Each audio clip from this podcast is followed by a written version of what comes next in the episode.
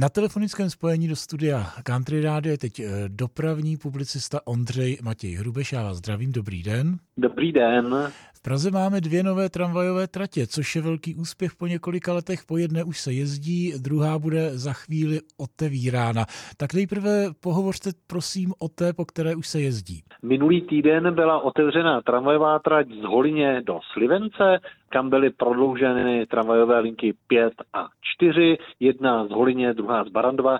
Jedná se o vlastně pokračující trátě na větvi ze sídliště Barandov, kdy nedávno byla i otevřena trať sídliště Barandov v Holině, tam jezdila vlastně linka 5 jeden rok a teď vlastně došlo k otevření ještě o další úsek právě do Slivence, kde je mimo jiné tramvajová smyčka, to znamená, že na linku 5 se vrátily jednosměrné tramvaje a zároveň tedy do Slivence eh, pojede i linka 4, to znamená, že ten interval na této trati je i kratší, než byl v předchozí době do Holině.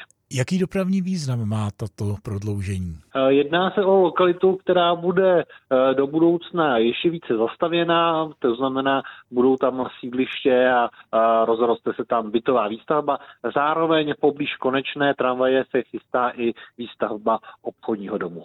No a ta druhá tramvajová trať, která se bude otevírat v pondělí? Eh, ta se bude otevírat na Praze 6, kdy bude zprovozněn úsek z divoké šárky na dědinu.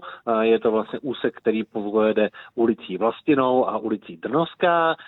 Pravidelný provoz začne v pondělí 23. října, kdy budou prodlouženy linky 20 a 26 Možná do budoucna se podaří prodloužit i noční linku 91, až se ověří měření hluku.